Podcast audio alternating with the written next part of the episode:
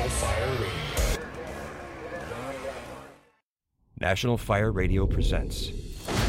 I wish my head could forget what my eyes have seen. Ten years ago, the groundbreaking firefighting movie Burn took audiences closer than they'd ever been. Into the fires and into the lives of the men who fight them. Ten years in the making, the long awaited follow up is finally here. The workload has increased and manpower has decreased. Burn X explores stories and characters you've never seen before and continues the journey for many of the Detroit firefighters you met in the first film. Fireclass 2019. Order your two disc Ultimate Edition of Burn X on DVD and Blu ray at burnstore.com or get it for streaming and download on iTunes, Apple TV, Amazon, Google Play, and Vudu. What is a man's worth that doesn't make the world a better place? Into the daily episode real quick. I want to talk about the Tin of the Month Club from Taylor's Tins. National Fire Radio is the Tin of the Month for December 2022. Right now, our Tiller Time logo is going out the door from Taylor for the Tin of the Month Club. $30 for the tin, $5 of every tin goes to an organization of our choice. We chose the Joey D Foundation, the Lieutenant Joseph P. DiBernardo Memorial Fund. They are doing incredible things. Their mission is to give back to our own through firefighter escape systems, firefighter safety and survival training and lectures. It's an incredible organization, so I need your help. After the podcast, go to taylorstins.com, order the tin of the month. $30. You can put it in a stocking, wrap it up as a gift, or just put it up on your shelf, knowing that you supported us in an incredible cause. So I appreciate you. I appreciate you for going after this podcast and ordering a tin of the month. It means the world to me. Shoot me a DM or an email, National Fire Radio uh, at gmail.com, or send me a DM on social media. Let me know you ordered on. We'll get some swag out in the mail to you, a couple stickers, whatever. We'll get something out the door on top of the tin. So please let me know you order one. Go to taylorstins.com, order the Tin of the Month Club. It's Tiller time, baby. It's a beautiful shield going to a good cause. Thank you. Without further ado, the daily episode. Hey, everybody, welcome back to the National Fire Radio podcast. Today's guest, Sean Duffy, Build Your Culture. You know, every conference I go to and all the places we go and talk to guys in the firehouses, all the traveling we do, the conversation outside of the hands on sets and reps training comes to culture. And a lot of the conversations that come our way, because National Fire Radio was built on the platform of tradition and culture, so we field a ton of that type of, of content. People are asking, how do I better my fire department? How do we better this? How do we do this? I got a boss that's like this. These are all things that I deal with every day on the direct messages and emails and so on. And then to find Sean Duffy, a guy that builds a platform called Build Your Culture. And we were chatting offline before, and I said, let's just hit record and go. So, Sean, thank you, brother, for uh, joining me today, man. Yeah, absolutely. It's an honor and privilege to be here. I, uh, I don't know appreciate about that. oh, yeah. no, man, you you got it. Uh, this is one of my favorite topics to talk about. You know, so um, That's cool. you know, I appreciate anybody who who wants to have a conversation about it because it, you know, you go for days. This is just something that uh, if you're not passionate about this topic, man, I, I think you're missing the boat. How? Yeah, you know what? There, there's something to be said though. I, I can't. Uh, that's a great segue. Not everybody, and I had to learn this over my career that not everybody has the same love that I have for the job, right? And and you, and early on in in my career, I imposed that on others, and I would get upset and pissed off at people because they didn't do the same put in that I did. And I felt that I was doing more than them and I wanted them to come up to my level. And then I had to have a very real conversation with myself one day about like I can't hold people to the same expectations I have for myself because I always hold myself to a very high standard and expectation. And you you just you're going to fall short. If you hold people to the same expectation you have for yourself, you're going to get disappointed quite often. Would you agree with that? Oh, 100%. And, you know, much like you, like I made a lot of those same mistakes too, because I love the job and I'm super passionate about it. And, you know, sometimes our passion can become blinding, right? It doesn't necessarily always lead us to make the best decisions. so um, I, I found myself the same way. I'm like, why do you not view the job the same way I do? Like, we're all firefighters. Like, I, I thought that we all wanted to do this job for the same reasons. And over time, I found that that's just not true. Now, that doesn't mean that those are bad people right? Or that we should write them off. It just means our approach needs to be different. Yes. Um, you know, you sit at the you sit at the the table and everyone's got their passion. Some some of it's hunting, some of it's fishing, you know, hobbies that maybe like working on cars, whatever that is. You know, so put yourself in their position. If you can't relate to what their topic is, what do we find ourselves doing?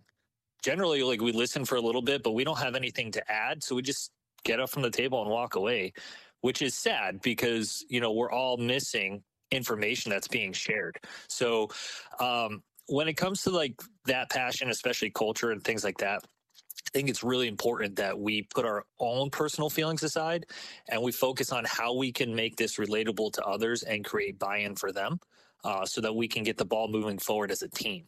Oh, I, I, I agree. And there's so much there that I, I love what you just said. And I relate everything in life to the firehouse. Like I, I think about everything in life and how it relates to the fireground or to the firehouse or how we manage people. And finding that way to connect and relate like you know i'm not a huge football guy. I just never was. I'm a big guy. I should have played. I probably would probably would have played college ball. You know i mean i was a pretty good athlete growing up but it wasn't it wasn't my game right? I just never got into football. I was a lacrosse guy right? But the thing is is that i got guys that are so bought in on football that you can relate you know the the field and how they choreograph plays to what we do on the fireground. So I'm always the way my brain works is always trying to find that relatable way and what we all have in the firehouse is the commonality that we're firemen. Right? So that is the utmost commonality whether it's hunting, race cars, you know, whatever it is right? The commonality is is firefighting. So how do we take everything in our personal lives and the and the things that we all enjoy outside of the firehouse, and how do we bring that to the firehouse and find common ground? It's through firefighting, right? Oh yeah, that, yeah, and it's. Go ahead. Oh, I was just gonna say it, it's funny you bring that up because one of my best friends, um, I actually met him through playing hockey, and uh, at that time he was a master mechanic and he worked for Lexus and he he was doing very well for himself. And you know he he knew me to be a firefighter and he always just thought it was fascinating because he heard you know the stories I would tell and things sure. like that. He actually left that industry to become a fireman and i was fortunate enough to work with him on his uh, probationary year and everything else and watch him grow through the fire service the past couple years. And you know it's it's funny because when he tries to make a a point um he often goes back to working on cars like okay so from a mechanic yes. standpoint like i have this problem and this is the process that i have to go through to either verify it or figure out the next step that i need to do to fix it. And having that analogy and being able to understand things like that even though we're all firemen we all come from different walks of life.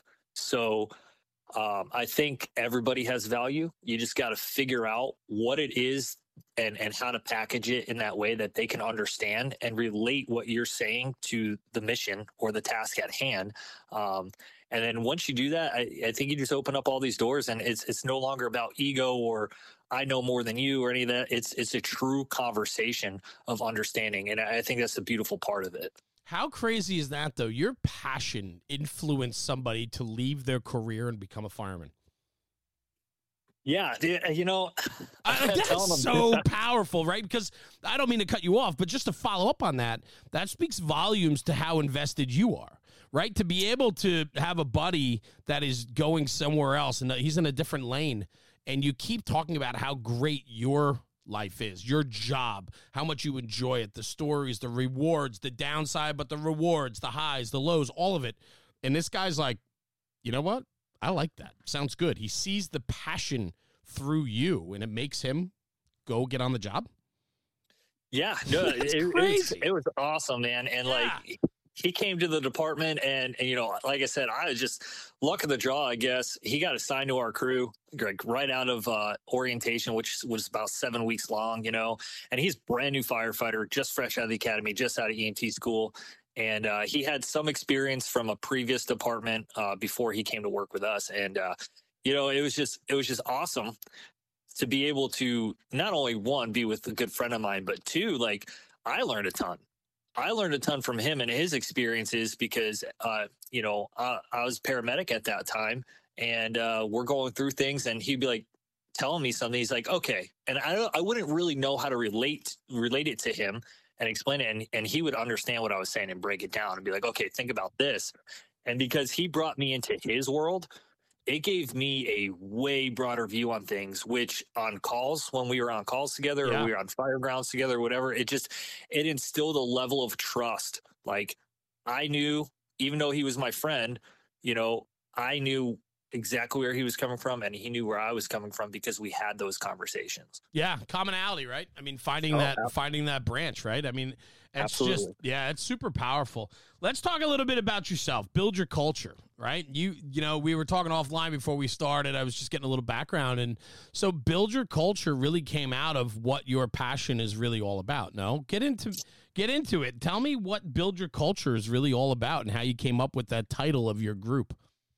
Oh man. So it was actually kind of by accident and, and much like anything Usually in the fire is. service yeah it's it's born out of frustration right?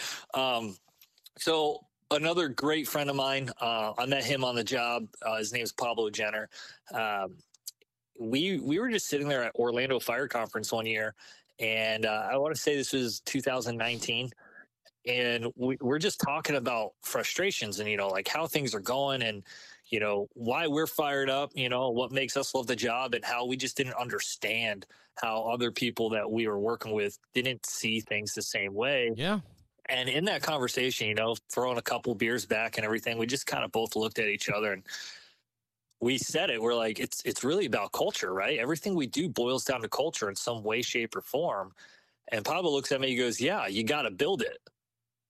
And i was like that's it. That's build your culture and from that day like everything we did together um you know like whether it be teaching or putting something out on online um we had uh at, at that time pablo had his his uh, instagram page uh, central florida fire tactics Yes.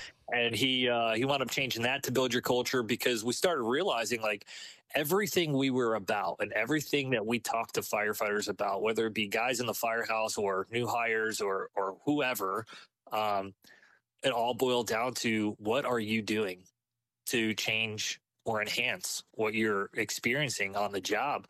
So that be kind of kind of became the the all encompassing title behind everything, and um, you know, I never wanted it to be about me, and neither did Pablo. And you know, we have since brought other guys on the uh, cadre with us to to help teach and, and stuff, and we just wanted it to be about the message. And I think that's the message we need to send to firefighters: is um, it's okay to love the job, and it's okay to see a need for something and pursue it. And if you don't like something, it's okay to try and change that to the best of your ability.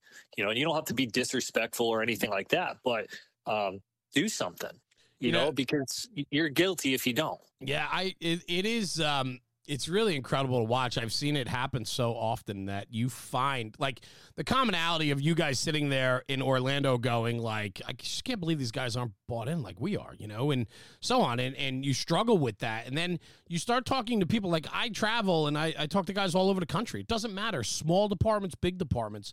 We all have a lot of the same commonality in our complaints and things that we want to fix or do better in the firehouse. And and so, you know, it's I've had so many conversations where people they start hearing me talk and they come over and they start listening. Before you know it, you can see them.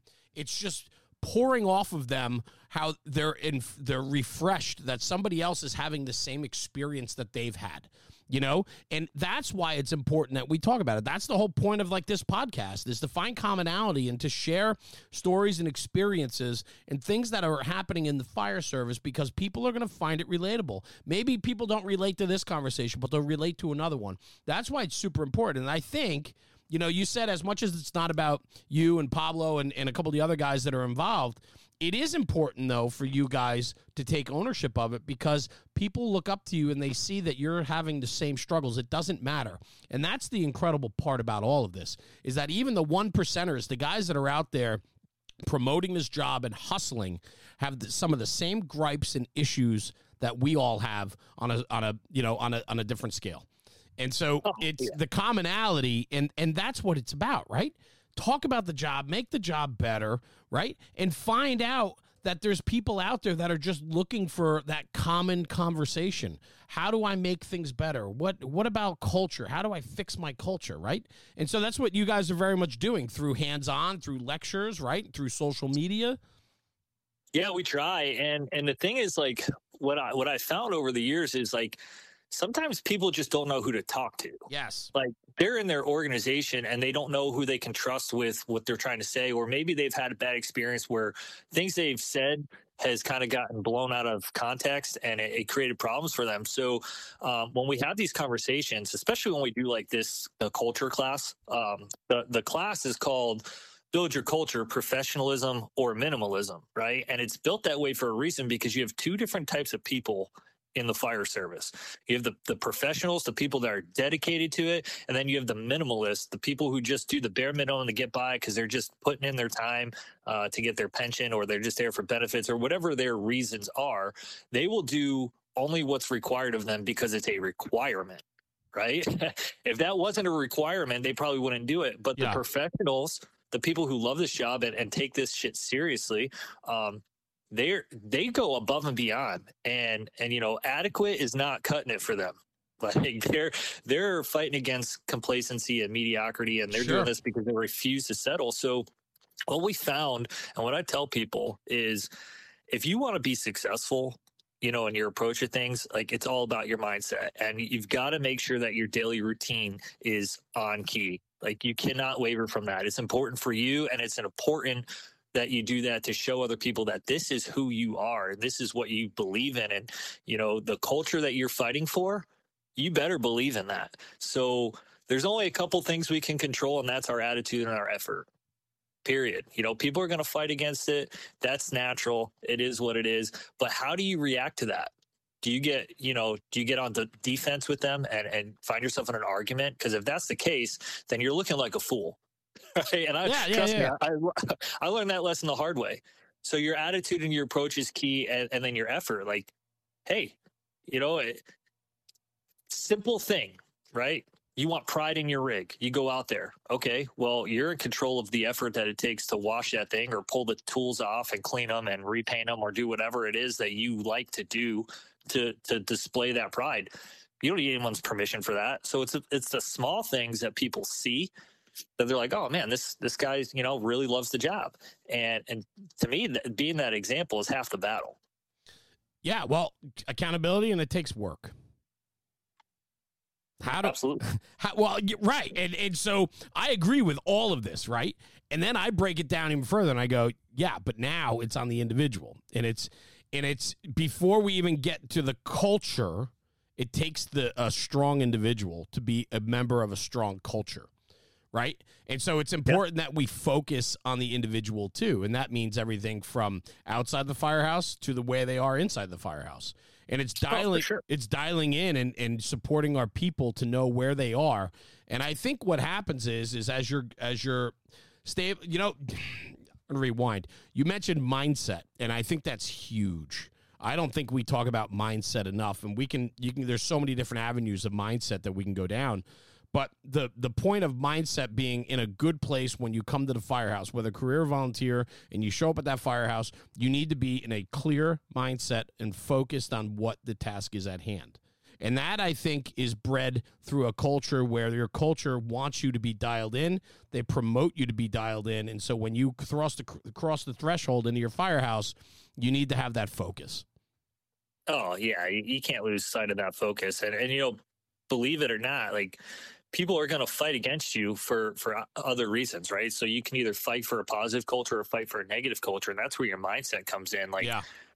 be, be, when you put people in a position where like you're talking about things or you're doing things where it makes them look like uh, less than ideal right or they might be uncomfortable with it because it's new to them or they just you know now you're exposing some some type of thing that they don't want to expose they're going to fight hard to keep that you know so we got to understand that as much as we fight for like a positive culture there are people that are going to fight for that negative culture that is a really good way to thank you talk about that some more because that is that is really well put, Sean. I like that a lot. We talk about fighting for good culture, yet we have people fighting against us. It's not even that they're just complacent; they actually actively fight to keep a negative culture because it makes them feel in control or in charge. Yeah, and you know, I I think that's what are we what are we really good at in the fire service? Like think about it. And, and I'd like to say that this exists in every uh, firehouse or every fire department in America. Hopefully, I'm wrong, but uh, I, have seen it time and time again, and I've heard it time and time again. Where what do we generally do with our problem children? Somebody gets tired of dealing with them and ships them off to like an outlining station somewhere so they, they just don't have to deal with it yeah. right let's just put them over there and we'll forget about it that is probably the worst thing you can do because let's say i'm I, I get detailed to that firehouse for the day the vibe there is just so negative because you've allowed those people to be put into an environment where that kind of mindset and behavior can thrive, thinking that you've removed the problem from everybody else, but really you're just allowing it to fester. Yeah, hundred so, percent. Um, you know, what do you have? Like you have these little micro cultures, right? So let's say like at the at the firehouse over on, you know, uh, and I'm just using these yeah, as yeah, an yeah. example. Like, uh, on the west side of the the county or the city or wherever that you happen to work is is very training oriented and and they love the job and everything else. And then over on the east side or north south wherever they happen to be, um, they're not. They're very negative. Well, then I get assigned to the negative house and I spend, you know, a few months there. What do you think I'm most likely going to adapt to as far as behavior? Couldn't agree with you more. You're going right? to become as negative as they are. I'm going to become as negative as they are. So when I get assigned to the other side of the city or county or jurisdiction, whatever it may be, and those guys are all positive, upbeat, love the job, I'm uncomfortable. I'm uncomfortable because I don't know what to do with that. And then I'm I'm put in the middle, right? Like which side of this coin do I want to be on? Do I want to come over to this side where these guys are passionate and they're going to teach me the job and, and learn about it and always try to improve what we're doing and put myself out there with a target on my back? Because that's a long road, yeah. especially if you're young in the career. Or do I want to go over here where I'm a little bit more comfortable and safe because nobody's challenging me, right? As a young firefighter or even somebody who's further along in their career who has never been like put in those positions where it's never been taken care of man just just think about that we can 100% write the next few years into our history if we don't take the time to, to try and address these issues and just let them keep going on because people i don't think it's that people want to do the wrong thing it's that they don't know what the right thing is to do yeah. because we've never you know what i mean like mm-hmm. Um, so yeah, definitely with mindset, like if you take a stand, you love this job and, and everything else like that, you got to understand, like when you do walk into those firehouses or you're working with that crew that is super, super negative, it's best not to even engage, man. Like don't engage in it's, that negativity. Yeah.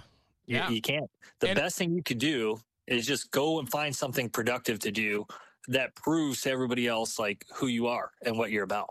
Yeah, it's hard. I mean, because it's easy to get sucked in the negativity, but I look at it this way too, right? So, uh, what an incredible point of view that you have on this, and I, I appreciate that.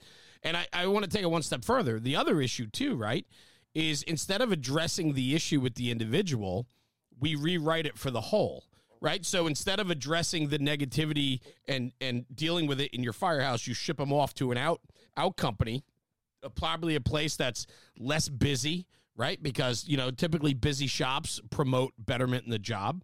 So they're probably going to a less busy place where their skill set's going to get duller and duller and rounder, right? Because they're not going to be sharp on their skills because an environment like that doesn't promote it. And then next thing you know, a guy gets injured or killed on the job. And it's because you put him out to an outlying company instead of dealing with it. If you ever, if you ever, um, uh, uh, Clyde, uh, Clyde Gordon from Houston, Texas, talks about this yeah. in one of his classes, where that was a lesson he learned, and it ended up being a line of duty death for a guy that was shipped out to a different house because they didn't invest the time to to change him, to, to better him, to teach him, and so it becomes a much bigger issue where you think you're not you think you're handling it for the whole by by making the problem disappear instead of hitting it head on you're actually, in fact, potentially making it a lot worse. And we oh, yeah. we need to hit things head on, and we can't let things fester. Fester is a great word because when you get a bunch of like minded people that are negative, holy shit, man, hang on because it just runs through your organization so fast. And if you let that fester and you don't nip that in the beginning or tear down those individuals real quick and separate them, forget it, man. You're gonna have you're gonna have a long road ahead to rebuild the damage that could be done because the damage could be done super quick. The rebuilding does not happen overnight. No, and that goes back to like you, what you were talking about about accountability and things like that. Like this is hard work. Like yes. let's let's not get get past that. Like this is going to be a a long time of hard work and dedication to whatever it is you believe if you want to see the outcome of that, right? So um the thing that people have to understand is like we can't stop the waves, right? Those those are going to come. But we can learn how to surf right? So we can learn how to navigate those waves when they're coming through and, and see like, okay, in this particular situation, how how does what's happening apply to what I believe? Like where can I still thrive in this? And and a lot of people become overwhelmed because they see the big picture instead of narrowing down on like, okay, what are the small things that I can put a lot of focus, time, effort, and energy into to try and and and make better, right? and you start there and then you start branching off from that like you try and take on too much man you will become overwhelmed right so the back to like the whole mindset like yeah. if you think if you think you can you probably will and if you think you can't you probably won't right so the minute you get it into my head like i can do this i can get through this i, I can overcome this like whatever this is just another bump in the road like you've already prepared yourself mentally for the fight like okay I'm going to get onto this and, and I, am going to make a plan of all the things that I have to do and all this. But um, immediately when you're confronted with some stuff and you let it overwhelm you and you're like, nope, I can't, I can't do this. You're not going to probably do anything about what's happening. And you're going to find yourself falling back yes. into that complacency mediocrity thing because that's where it's comfortable. And that that's where confrontation can be helpful right? Like a lot of people shy away from confrontation because they see it as a negative. It doesn't have to be a negative. Mm. and when we're talking about culture whether it be building one because we don't have one or enhancing one because there's some things in there that would that we really need to like kind of like make better um the worst thing you do is like i can't deal with this right now. Yeah. Yeah. But that's all we do these days that's, that's, all we it. do. I mean, you know, it's oh my god, I can't deal with this now. Oh my god, conflict. Oh, I can't argue with this guy. I can't tell him my point of view. Like all that shit, and and it all adds up, right? And so I I think that you know ultimately. Um, we got to look at the whole and believe that every part of the whole matters. And the, the whole meaning, you know, the W H O L E, the group, the whole. We need to be sure that every person within the whole, within the organization, the fire department, the fire company, is it is on board. And culture matters. It matters. It matters. It matters. So build your culture. It's a lot of work. Takes patience, and it requires the high road consistently to deliver. Right?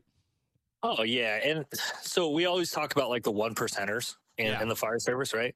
Um, so you know everybody's got their own idea of what what that means but what what i've come through is like it's about advantage right? So if we look at it as like the 1% advantage then what we can realize is i don't need to be twice as good to get twice the results. I don't. It's about building. So like i have an entire year which is 365 opportunities. That's 365% chance that I could be better if I just apply myself, if I just put 1% of myself into something every single day. Right. So, um, there was that, that uh, thing that came out a while ago about, you know, mastering, uh, your craft, right? Sure. And what it takes to master your craft. If you break that down, really like eight hours a day, you know, and five days a week gives you 44 out of 52 weeks a year. So that's going to give you about five and a half years of steady dedication, uh, you know, driving forward, not wavering. Five and a half years. Most people quit in the first three months if they don't see results that they want. Absolutely. Right. So when we look at it, like, if this is what you truly believe and you love the fire service and you want to leave something behind for other people to be better and you want to be better, you need to demand that. And part of demanding that is looking at yourself and saying, look, if nobody else is on this ship with me, I'll row alone it's fine. And I'm just going to stay dedicated to to my mission, and hopefully, eventually, over time, people will join the fight. And if they don't, then it's okay, right? we we don't necessarily need uh, you know the whole department or whatever coming with us we just need to be that example to say like hey you know like this is possible and i can show you i do this all the time right and and you look back at like john sparrow's one that talks about like fitness just walk past any firehouse gym you see the person in there working out by themselves they're not just doing that for themselves right they could care less if you're in the gym with them or not because they know it's about the team Yeah. and that somebody on that team has to take charge and somebody needs to be ready for when things don't go according to plan and they have deemed themselves as that person Yeah, it Right. speaks it speaks volumes. Absolutely. speaks Absolutely. volumes so so when we look at it like in that aspect like any single one of us in the firehouse could do the same thing in whatever um, you know topic or whatever that we feel passionate about that that we want to see changed or built Yeah, and you know, the one thing that doesn't get talked about enough, I talk about it a lot, is just patience. You said Oh. five you said five and a half years? Is that what you said? five and a half years yep So I'm on almost year five with National Fire Radio. We're just scratching the surface, man. And you know, you know how many platforms have come and gone along the way, right? I mean, Yeah. it's just ultimately like I've watched so many start. People would call me. I want to do this. I want to do that. I'm like, great, man, go do it. the The biggest hurdle is doing it, right? Getting started. Then the next one is you don't see a return and then you just still don't see a return and there's still no return and then you start to focus on well nobody's listening nobody's following nobody wants to be a part of it nobody likes what i'm doing and before you know it you get in your own head and you were doing it for the wrong reasons and then guess what you're done you're not doing it anymore and ultimately it's a long game people don't have the patience they once had they lack the patience required in anything there is no way. I heard uh, it was funny. We posted uh, a clip from FDIC uh, on Friday with Kurt Isaacson. Uh, we did some live feed there, and I reposted it on the podcast the other day. He talked about Bob Morris. I mean, one of the legends of the industry. He's always the last one in off the training ground, and the guy's in his what late sixties and he's the last one off the training ground. He's he's probably one of the most decorated firemen, and and you know, I mean, the, his pedigree is is longer than most of us put together, right? And yet he's still a student, and he has patience because it's a long game. Because for him, it's a passion, it's a craft, it's a love, and that's what needs to be talked about. You don't need to be the salty guy at three, four, five years. You don't need to. wa- I mean, I don't understand what the want is. Why we're rushing through careers, volunteer or career. Why are we rushing through the process? I just don't understand that, and it, I think it really just comes down to a lack of patience, understanding that it takes time. Well, it's it's funny that you say like understanding, right? So when we look at time and everything else like that, and understanding, like the only people that are never misunderstood are the ones who never stand for anything, right? Those are the, those are the ones that kind of skate by. So when we're lock, when we're looking at the passionate ones, like like we were talking about, we have to see what kind of values they have. Like those people, in my opinion, when we interview, you should be interviewing for the culture you want like thinking long down the road like it all starts in the interview process and you got to figure out like what kind of person this is now. And i want somebody if i was on an interview panel and i was one asking questions i want somebody who's passionate and fired up about the job because those are the ones that are going to create or change a culture. I understand that they're frequently misunderstood because they always attack the status quo but these are people that don't need to be led or i'm sorry that need to be led but don't need to be managed. And i think where a lot of that frustration comes in is like one with the misunderstanding of, of of who they are and what they're about but two the micromanaging like pulling too hard on that leash. Like hey man you know you got to let your workhorses be workhorses you know if you if you pull back too too much on your racehorse eventually it's going to forget how to run Yeah. so like just let let it be, you know, and you keep a close eye on it, but let them be involved. Like let them feel part of the team. Like that like what how they feel and the things they want to do matter, you know, and when we can get people from the interview process that have like all those perspective and things, man, it, it's it's crazy because it's much like attitude, right? It, it, we always say attitude's contagious. Well, so is passion. Oh, Passion's agree. believable, you I agree. know, like get those people into your firehouses and realize like hey they might be new and that's fine but the best thing we can have is is people who love this job and and not let them get jaded and, and beat down because that's why we have the problems we have with other people and we ship them off to other firehouses so we don't have to deal with it yeah let me let me ask you this then the kindler gentler fire department i mean I'm still kind of an old school guy where it's you know there still needs to be some hard nosed and and finger points and uh, you know, this is this is how we do it here. This is why we do it here. You know, and and that's end of the story type stuff. I still believe that that needs to happen, and I, I I'm a I'm an older school type guy when it comes to that, but I have a, a newer school approach and understanding. But we have to kind of teach some of those older school, uh, I don't know, tougher stance conversations too, where sometimes we can't question everything, and sometimes that you know the way the institution is is for a reason. And we'll we'll tell you why but give it time and learn and have the patience for that. I'm this sometimes i get dismayed with this kindler gentler approach. And you know um not saying that you were hitting on that but it when we always try to include everyone we try to try to appease everyone sometimes it gets a little too muddy what are you, what are your thoughts no, I, I couldn't agree more. Now, so like when I first started in the fire service uh, back in uh, November of 2014, or I'm sorry, 2004, um, it was it was a long, long year for me because one, I didn't know anything about the fire service. Right, I just I I just knew that it's something that I wanted to do. I felt attracted to it. Like all my dad's friends were firemen, and I walked in there, and it was a culture shock. Like I had a captain that did not care about your feelings. Got it he didn't, he didn't care if you cried. Mm-hmm. And at first, I'm like, man, this guy's an asshole. Like, I can't do anything right. And he he told me straight up one day, he's like, whether you do it right or you do it wrong, you're the new guy. Everything's your fault. You're you know, period. I was like, okay, fine.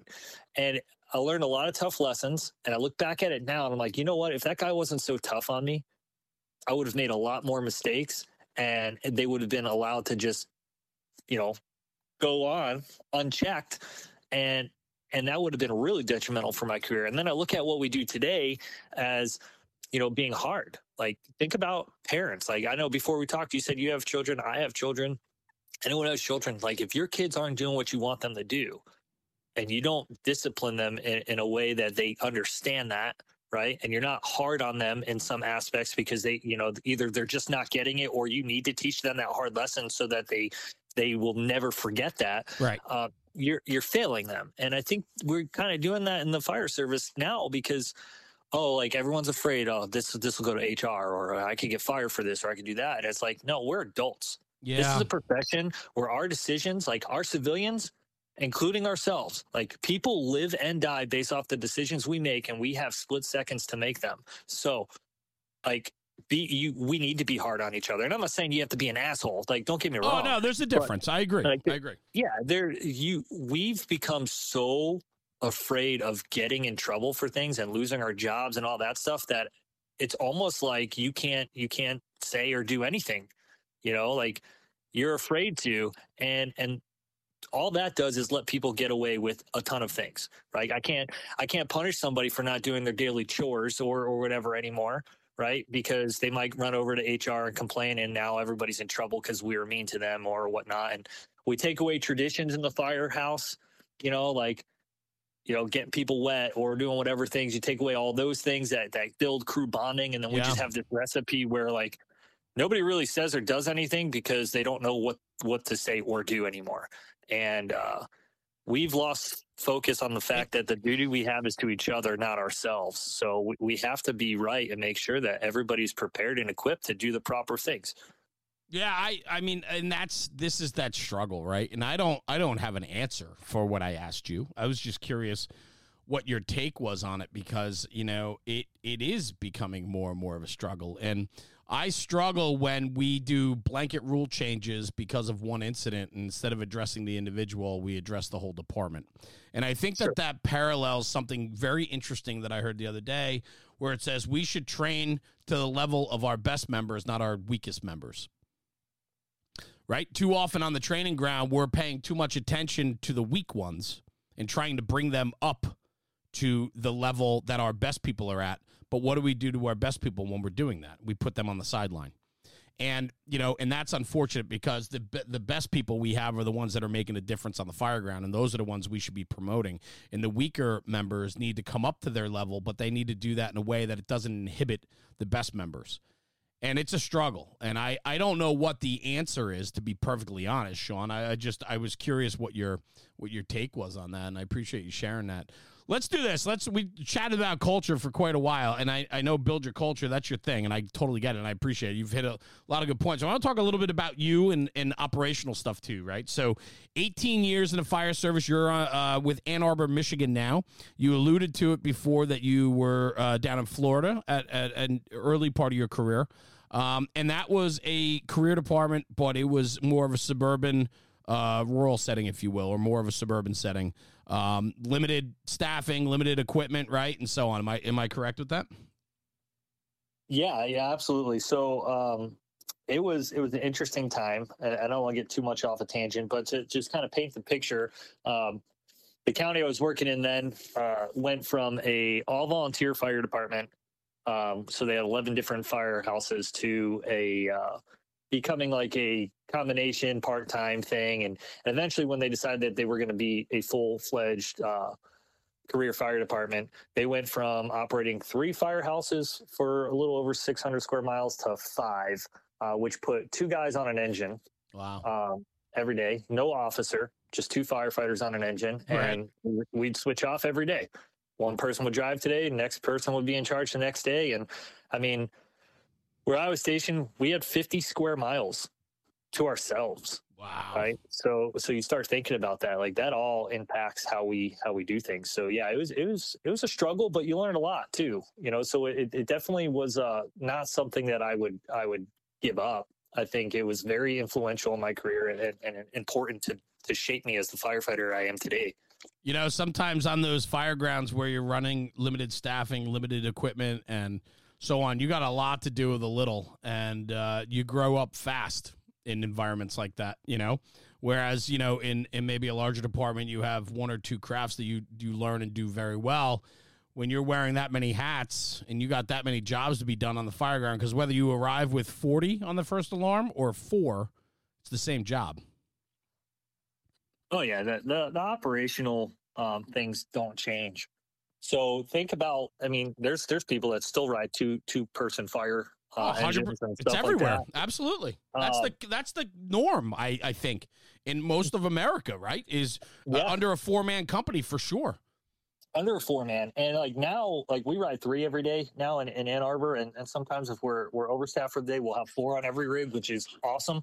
Um, but you know, going back to having two, that's a lot for. There's a lot going on to put on two people. You know, somebody's usually running the scene, making the decisions that they feel are best at the moment. Somebody's stretching line, and I I, I look at it and, and hats off to it. You know, because to me, those those are are some of the best firefighters in the country. You know, they're they're doing so much with so little, and uh, they're getting chances, sets and reps in all kinds of positions. Yeah. That maybe we normally wouldn't get if we were only assigned one position that's every right. time we showed up, you know? No, 100%. And that's where I was headed with this is that, you know, through Build Your Culture, you guys also do hands on. You talk about search, uh, search culture, right? I mean, uh, searchable versus survivable, education, decision making. These are all things that under the Build Your Culture brand, you guys are doing out in the street. And you and you have a, a group of guys that travel, right? And you guys are doing training and, and teaching um, across the country at conferences and so on. And I think what's important about that is focusing on uh, tactics and considerations, not just for the urban setting, which we see a lot of, but also the suburban setting as well. Oh yeah, you, you have to. You know, most of our fire departments uh, are in the suburban setting. Uh, when you start looking at statistics and breaking it down, I think is like eighty percent or something like that. Um, don't quote me exactly no, on the I number, but it's, yeah. it's, it's large. Um, if, hey, listen, if the audience held me to everything that I said, we'd be out of business. You know what I mean? so no yeah, yeah. I mean, it's not scripted, right? So it's yeah, not like you're looking right. at notes and everything. Yeah, yeah, yeah. No, um, you're totally good, man. You can throw any number you want out. Nobody's fact checking. Go ahead. yeah, no, and I hope they do. Like, please do, so, so we know go. what that exact number is. But um, uh, anyway, um, yeah, with a large percentage of our American Fire Service being in that suburban setting, you know, when you go to conferences um, and you take a class as a student, you learn some awesome things from people who who do things a lot more than you do, but maybe their staffing's different. So we got to figure out how does this apply to where I work, or does it even apply to where I work? Um, so, from the instructor standpoint, one of the things that I like to do so that we could set people up from success is, you know, when I have my my group of instructors come into some place, I want to know where people are from. Hey, what do you what do you guys ride? What's your response district? You know, like how far out are you? You know, between getting help or you know, generally to you arriving on scene of something, because that is going to shape how we do our drills because the worst thing I can do is tell them what I do based off of my staffing and things like that, and then send them off and expect them to be successful.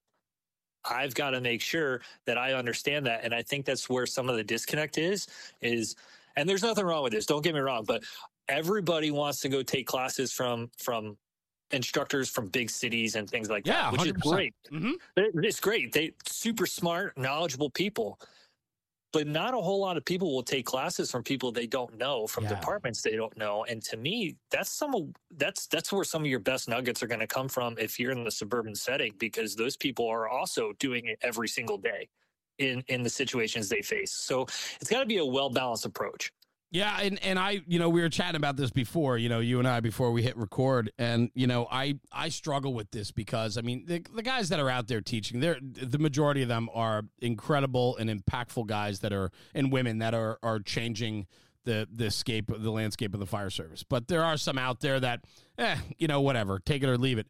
But the the issue comes down to the majority of our instructors, though, or or, or a lot of them are coming from the urban setting, and so their response guidelines, procedures, and so on are very different than suburban and rural tactics, especially when it comes down to staffing pieces of equipment on, you know, initial alarm assignments, things like that, that ultimately dictate how they respond and and and how they operate. And so what we need to do is endorse more people that are in that are in suburban and rural settings to put themselves out there a little bit and allow themselves to be put on a stage where they can share their tactics and considerations and operational thoughts because frankly we need more of that.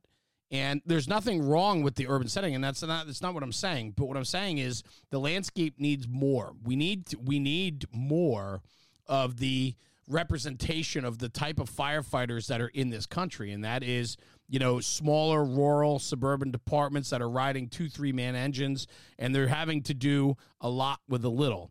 And the, the training needs to represent that. And I worry sometimes when we start talking about enforcing, some guys like to really force and endorse their own beliefs on certain issues. And when you start looking at like water supply and there's certain, you know, uh, a certain way that people like to do things, but it's not representative of where you're at, you know, you could you could influence the conversation or how people operate because you're an influential guy on a big stage. And it gets to be a little concerning sometimes because there's probably not the best way to do it. And if you have a hydrant every, you know, 500 feet or 300 feet in your neighborhood, you know you're not familiar with other aspects of of the fire service. And so we need more people that are in that suburban and rural setting to put themselves out there and understand that they might not go to you know all these runs and all these fires every single day because the community doesn't allow for it but they certainly bring a lot to the table. And and I I just want to really put that out there that we need good people to continue the mission for these you know suburban and rural departments Oh, 100%, man. I don't, I don't think you could have said it any better. And, you know, I'm just going to throw a curveball in that conversation because I believe this doesn't get talked about enough. And from experiencing it for a few years of my career, um, I think we set people up for failure. Um, so, a lot of departments now are going to that ALS response where they're requiring their firefighters to be paramedics, uh, which means that you put two firefighters on an ambulance. Okay, that's fine. It is what it is. Um, you know, if that's not you and that's not your reality, awesome. But unfortunately, it is reality for a lot of people. And what I see uh, is that they get beat down. They don't get treated as firefighters. They get treated as, oh, you're here to run medical calls. And when you go to a fire, um, you know, we'll just plug you in where whatever. In that particular situation, we are missing the big picture. If we're going to have two people showing up on an ambulance and we're going to expect them to put bunker gear on and go do firefighting activities, we need to understand that those two people should be your best firefighters because at any moment they're going to be put in into wherever position they need, whether that's ventilation or fire attack or search or RIT or whatever needs to be filled, those people are being put in. Uh, so I think with that, you know, we see it a lot on on podcasts and and social media platforms. Like if somebody is is assigned to an ambulance or whatever, they get so far attacked. Like, oh, well, how many rescues have you made from that? Or you know, how many fires have you been to on an ambulance? And the question really needs to be is what have you learned from that situation? What can you tell us about your experiences in those situations to make us better? And then from an instructor standpoint, if you do have those experiences, you need to share those with other people because I guarantee you, you're going to have people in your class that that is their reality and they don't know how to relate to it. And they're going to go back to work and they're going to get made fun of because they went to a fire conference and people are going to say some stupid shit like, oh, you're just on an ambulance. Why are you worried about that firefighting stuff? When in reality, like they should be worried about it and it matters. So uh, I, I, know that's a tangent going no, off no, on no, that, but no. I, I've I've seen that get bastardized so much in our fire service, and we're not realizing the value of those people and what they actually have to offer to our crew and our fire ground. And it's it's important that we implicate that into training as well. Yeah, I mean, how do, how do we not insert it? And I, and I think that that again, right? When I, I don't understand the the the the I'm I'm looking for the the right words here, but when when guys are assigned to different positions, they, they don't have control over that. And why why do we demonize or victimize them because they got assigned to the ambulance for that tour and now all of a sudden they don't count. But if they were riding the back step, they would be an integral part of the fire ground. Like I don't I don't understand that. And I, I think that's part of what we do and we don't do well is that we we jump on bandwagons of conversation that just when you sit back and think about it, it just doesn't make sense. Like we're all on the same damn team. Like these guys are important to the fire ground as much as as much as they might be arriving in a different piece of equipment, they're still doing the same job we are. Why would we not want the best and and to endorse that? I mean, it just it's it's a funny conversation to me. It is. It is a funny conversation. That goes back to the culture and the mindset. Like I joined the fire department and I think everybody joined the fire department to ride on the big red shiny trucks, and that's fine. But if that's not what's required of you at that moment, it's not what's required of you. And like, don't get me wrong, I'm I struggled with that for many years. Like, it beat me down when I was on it, and that's why I say what I say is when I was riding those those rigs almost every single day because I was a low man and I was putting in my time. It's not something I necessarily enjoyed. you know, so like I was excited to be on that thing every day, but what I did do is realize that it was still important for me to to keep up on my skills and not just get complacent and and allow the views and opinions of others because I was assigned to that rig to dictate to what I was and was not going to do. Like I set my shit up on an ambulance the same way I did on an engine. And when a fire call came out, I got my stuff on right there in the apparatus bay and hopped into that sucker just like I would if I was on a fire engine. And guess what? a lot of times we were first in because we were faster and we are out on the road. Hell yeah! I was getting into work because why?